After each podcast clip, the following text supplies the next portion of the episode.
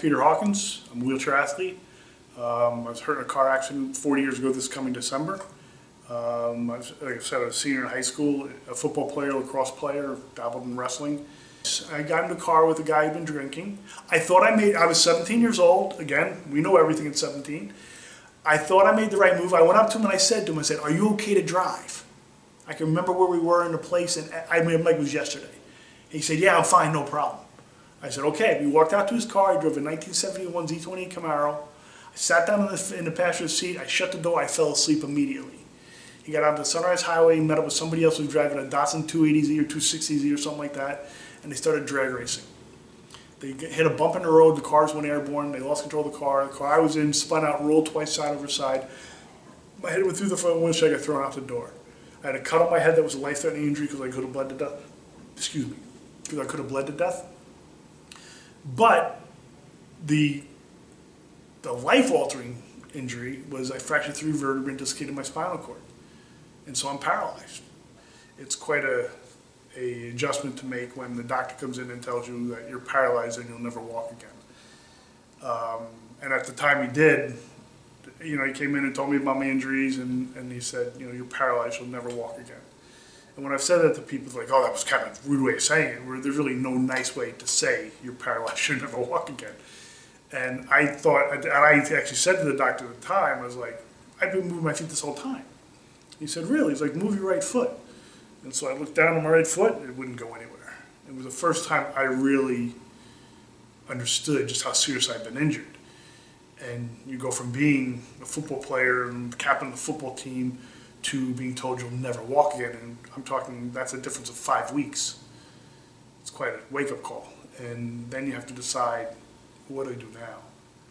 because when you really think about it, that was everything you used to identify yourself by was your, your ability as an athlete. You know, I wasn't the greatest student. I passed my class and stuff, but I wasn't the greatest, the greatest student. And so being an athlete's who I was. And then you have to try to figure out, well, what am I going to do now? So when you were an athlete competing at the high school level, I at the, at, an athlete. at the- no, I know, but at the high school Right. level, you you developed a competitiveness that gave you an edge. Well, you know, I was competitive just because of I'm from a big family. You know, I have five brothers and two sisters, and you know, you're always trying to one up the other guy, and you know, like, oh, I can do that better than you can do that. So I was I was brought up in a competitive household. My my parents. My mother was a very good athlete. My grandfather was an incredible athlete. So eh, there's a history of it in my family, and so you know, I I know what it is to work to try to be at that level because you don't want to. You know, I wanted to be the best I could be, and so and I wanted to play, and so in order to do that, I had to prove myself early on, and so you were always kind of fighting behind the eight ball because I was always one of the smaller guys on the team, and I moved around a lot. So it wasn't like, well, I had this, you know, history. Well, the Hawkins family, no, it doesn't happen that way. Mm-hmm. And so every time you came in to a new place, you had to prove yourself that yes, I'm, I am, I have the ability to play. And because I was one of the smaller guys, and I played bigger positions, I played a linebacker and fullback, and I was one of, and so you had to prove that everywhere you went. And so that certainly helped me to get to be, to fight through this obstacle also. And that's all it is. It's all they're all obstacles, you know. And no obstacle is too great as long as you believe in yourself and you work at it. Nothing is too great for you to overcome. Um, but what really helped me get through it was my, my mother and father, but my brothers and sisters and all my friends. And then the support I got from my friends was outstanding, you know. And not everybody gets that, and that's unfortunate. But because of my, the way my brothers and sisters and all my friends kind of dealt with it, and it was never like, oh, we can't take Pete there because it's got stairs, or or we can't go there because Pete's coming and, we, and it's going to be hard to get to. They just carried me upstairs, they dropped me downstairs, and we just did we just did it. We did, and not all smart things either, but but we just we just lived our lives as kids, as seventeen year old kids. That was you know, it wasn't any different, and I was very lucky that I had friends and family that didn't treat me differently because of because of my disability, you know. And Now, what was the first athletic thing you attempted to do? Was it weightlifting? Was it well, I started I started lifting weights again. Um, probably was the first thing that I did, and after I started, and you know, some of my teachers um, in high, from high school. They were runners and they ran marathons. And one Dennis Trubrig, who was a, a chemistry teacher, and he was like he was a big marathon guy, and he actually signed my yearbook. Hey Pete, maybe you'll see at the start line of a marathon someday. And I said, never going to happen. I, I don't run marathons. I'm not going to push a marathon. Nah, I'm not going to do it. And I think it was four years later, we're starting at the Long Island Marathon, and he comes, hey, Pete, how you doing? and I was like, hey, and it was just a funny moment for me that, yeah, you know, and, and uh, And, and now how many marathons have you done? no, I've, I've, I've done the, you know, I've done, I've done the distance of a marathon over a hundred times. I, I couldn't Wow. tell you how many times, but, but I've done Long Island twenty-six or something times. So he was pretty, He- he he was pretty it. much on, on the mark. Well, you know, the thing, but, but you don't realize, especially when you're playing football or lacrosse or, or wrestling or whatever sport you play in high school. Well, that doesn't translate to a 56 year old guy playing football, lacrosse, and wrestling. It just doesn't do it. It doesn't happen anymore. Um, now, So- when, when did you try to take on other sports? Like I said, I've got some of the people have, have uh, th- like I've done the, the this water skiing, which is really cool. Um, the snow skiing also very cool, and I like the speed of it. You know, just love the speed of it and the control. It's just it's it's awesome. Um, And, and- al- and you've done a little skydiving? I've skydiving. I've jumped 43 times. Um, I've done some rock climbing, um, which is something that a friend of mine called me up. She says, "Hey, me and my friend are going rock climbing. You want to go?" I was like, "Yeah." And I showed up at Island Rock probably 25 years ago. I mean, it could even be more- than that. And and everybody in the place, when you start to climb a wall, stops what they're doing. It's like, what's this guy gonna do? And all of a sudden, you're halfway up the wall, and you know. Um, but like, I'm not doing it because I'm trying to prove anything to anybody. I'm doing it because that's just who I am. You know, Try I'm just it's it's um, so I would have done that had I not been hurt. You know, and uh, and uh, to to my friend Janine's credit, she didn't you know balk at the idea. She just said, "Hey, you want to come rock climbing?" And we did. That, that, that's, that speaks a lot to the people that you surround yourself with. Well, you know, I try to surround myself with positive people because I don't like negative. Everything that I do is about the positive. I don't wake up in the morning think, you know, if I woke up in the morning like, oh my God, I'm still in a wheelchair, I'd be miserable to live with. But I don't. I wake up and I'm still, I'm still here. I'm still on the right side of the dirt, you know, and uh, and I realize how lucky I am to be able to live my life and do anything that I want to do. But I just have to focus on it. Maybe I've I focused on it a little differently at one point, but you know, I it's my focus every day I get up is not oh crap I'm still paralyzed. It's, you know I'm here I'm living I'm I'm still here I'm, I'm Peter Hawkins and, and let's let's go. I think, know? I think a lot of the kids that are gonna watch this are in the hospital, some of them maybe for the first time, Mm-hmm. some of them, uh, they're, they're going through debilitating things where they have to make multiple trips back to the Mm-hmm. Right. hospital. And there are days when they're gonna feel like, why me? Yeah. And, you know, I, I'm just gonna give up. When you had those days, you must have had, you must have had moments. I had moments of certainly had moments of why me because that's a normal grief and it's a normal you know human thought is why me. There's never going to be an answer to why me. But the thing that's important is how you adapted to what you were given. And that wheelchair has taken you places that maybe you never even considered. So when you think about, you know, the travels, you, you go mm-hmm. to Asia. I've, ra- I've raced in Thailand, Japan, Korea. I, I've been to Australia. I've been all over. I've been in a bunch of different, not necessarily racing, but you know, but but I've been to um, Scotland. I've been to the Czech Republic, Austria, Germany, and you know, but I but I don't go there as as like. Or I don't even think about well I can't go because I'm in a wheelchair. It's just like I go there and I figure it out as I get there, you know. And um, but what's taken me to different places It's not necessarily the wheelchair. It's the it's it's that I believe in myself.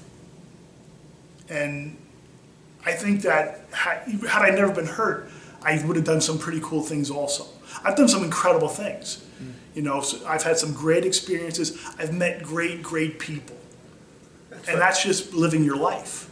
I think one of the things that's really important and that you have done is you have put a hand out to help others that might be going through tough times.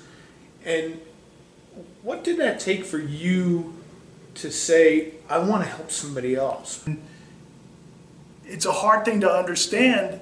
And you know, this um, this guy that I'm working with now, Norbert Holloway, I've told him, you know, he, he laughs because people come up and say hello to me all the time, or you know, say, "Hey, Pete, hey," and and he laughs at it. I say, "Hey, don't laugh. I said, That's going to be you soon enough." What's made you proud to see him accomplish? Um, well, you know, he just did his first marathon. He did it under under three hours. You know, and, and that was and that was great to watch him.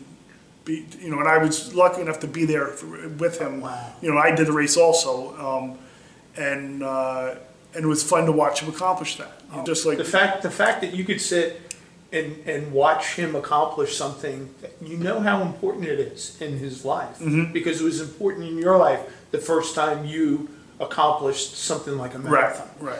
and you know that this is First time sending I, the first time I won a race was, was really cool. it's, that's got to be an Oh, it's incredible. awesome It's, it's incredible. and, and and to now have set him on a path where he might be able to experience that will be an awesome feeling for you Oh yeah, no, it's great, but it, I don't I don't look at it that way necessarily. I look at it more like I don't um, like I don't look at it like I've set him on a path. You know, I've been able to be part of that. And the other thing, I've been very lucky that I've been able to work with both able-bodied athletes and, and differently abled athletes, however you want to call it, uh, challenge athletes. Um, where I've, I've coached football and I've coached lacrosse at the able-bodied level, and I've worked with able-bodied kids, and because I, I've been there too, and that's one of the things I'm very lucky that I can speak to both sides of that because I've been an able-bodied athlete, a pretty good able-bodied athlete, and I've been a pretty good wheelchair athlete, and and I've been, I've experienced that um, at a pretty high level, and not a lot of people ha- can say that, you know, and that um, you know to know what it's like to be able to score a touchdown, to be able to whatever, to you know to to pin a guy, to get pinned. To, to, to be able to do that, you know, to score a, goal in lacrosse, you know, I played, I've, I've done gymnastics, I've compete, competed competitively in diving, uh, before I was hurt and all that stuff. So I, I'm a very, very lucky person to have had those experiences, you know. And you know, you can think of what I've lost because being having you know been paralyzed and been in, a wheelchair, but there are many people who are able to be walking upon that have no idea what it's like to be able to compete at that level, and how lucky I am that I have those experiences and to know what it's like to um, to outrun somebody. You know, that, there's something that is so cool about being able to go around, that, make that turn around the bend, and outrun the guy to the end zone. You know, there are people that don't know the thrill of that. You know, and how lucky I am for that. you know The way that I'm getting out of my van, like I said, it's unlike anything anybody else does. And I, I think a big part of why it works is because the moment I did it, I knew it was going to work. I didn't think, I didn't go out to do it. I had, I got the van in 1986, and I didn't tell anybody how I was going to get into my van, because if I had, everybody I told would have told me, "You're never going to be able to do that." But I had already, I started working out again and I got some strength back and I could do a pull up. So in my head, I'm thinking, why can't I pull myself into the van? And so that's how I'm going to do it. And like I said, I went and I bought, I bought a van. It's sitting in my driveway. I'm going to have it customized. And everybody's like, well, you're going to get a lift? Go, no, I'm not. How are you going to do it? It's like, I have an idea. So the van's in my driveway. And I went outside. I'm 22 years old.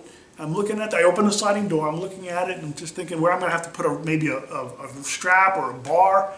And I turned around and now I'm against, I backed up to the sliding door because that's the way I'd be going in. And I just kind of looked up like this and I'm, I'm looking up and I see the seatbelt hanging from the front seat.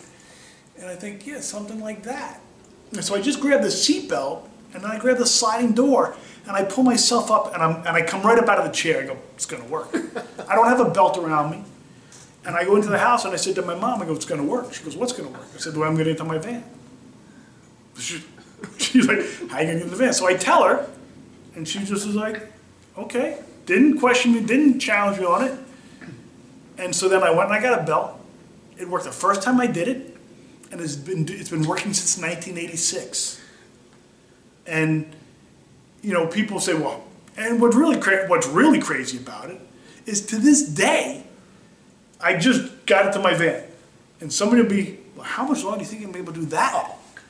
I was like, what is it? If I can't do it tomorrow, I still win. Because for over 30 years, I did it. And it saved me thousands and thousands of dollars on a lift. You know? And what it was that made me do that was my stubbornness and my not wanting to look dependent on anything or anybody. Because I didn't want to have to look dependent on a lift. And so that's why I started doing that. And I really believe part of why it worked is because the first time I tried it, I believed it was going to work. If I went out there and I said, this is never going to work, I would have been right. It's these are the choices that I made. This is the guy that I was beforehand. I was a super able athlete, able to do whatever whatever I wanted to do. And then I make a bad choice, and it blows up in my face. And I have to be responsible for the choice that I made. Was the accident my fault? No, the accident was not, not my fault. But me being in that car that night in the condition I was in, that's on me. And so I have to accept that responsibility that for myself because we live in a time right now where everybody oh it's not my fault it not being your fault doesn't make you not be paralyzed doesn't make you be not be the, the brunt of that accident.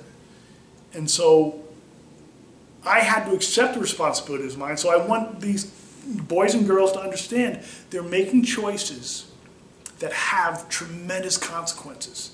And they could have tremendous consequences. And they are responsible for the choices that they make. And they could do they could go anywhere they want. So, on behalf of everybody that's going to watch this, thank you for your message, and thank you for being the person that you are, and for sharing your story. A lot of people might not feel comfortable doing that. The fact that you are is is really helping people. So thank you for that. Well, you know, it's funny not sharing your story and stuff. You almost have no choice, and why I say that is because you know to, to, to come and do something like this or, or go speak at a school or some sort of auditorium, well, like I, well, people say like you're an inspiration, which is very, very. You can't be given a, a bigger comment to be told you're an inspiration for something. But I just live my life, you know. And if somebody takes something positive from that, that's awesome. But it's not like I woke up to like, oh my god, I am a half a life for inspiring today. You know what I mean? It's that that's not my focus necessarily. But if if something that I've done has made somebody look at themselves like, well, shoot, if he can do that, well, well I can do that too.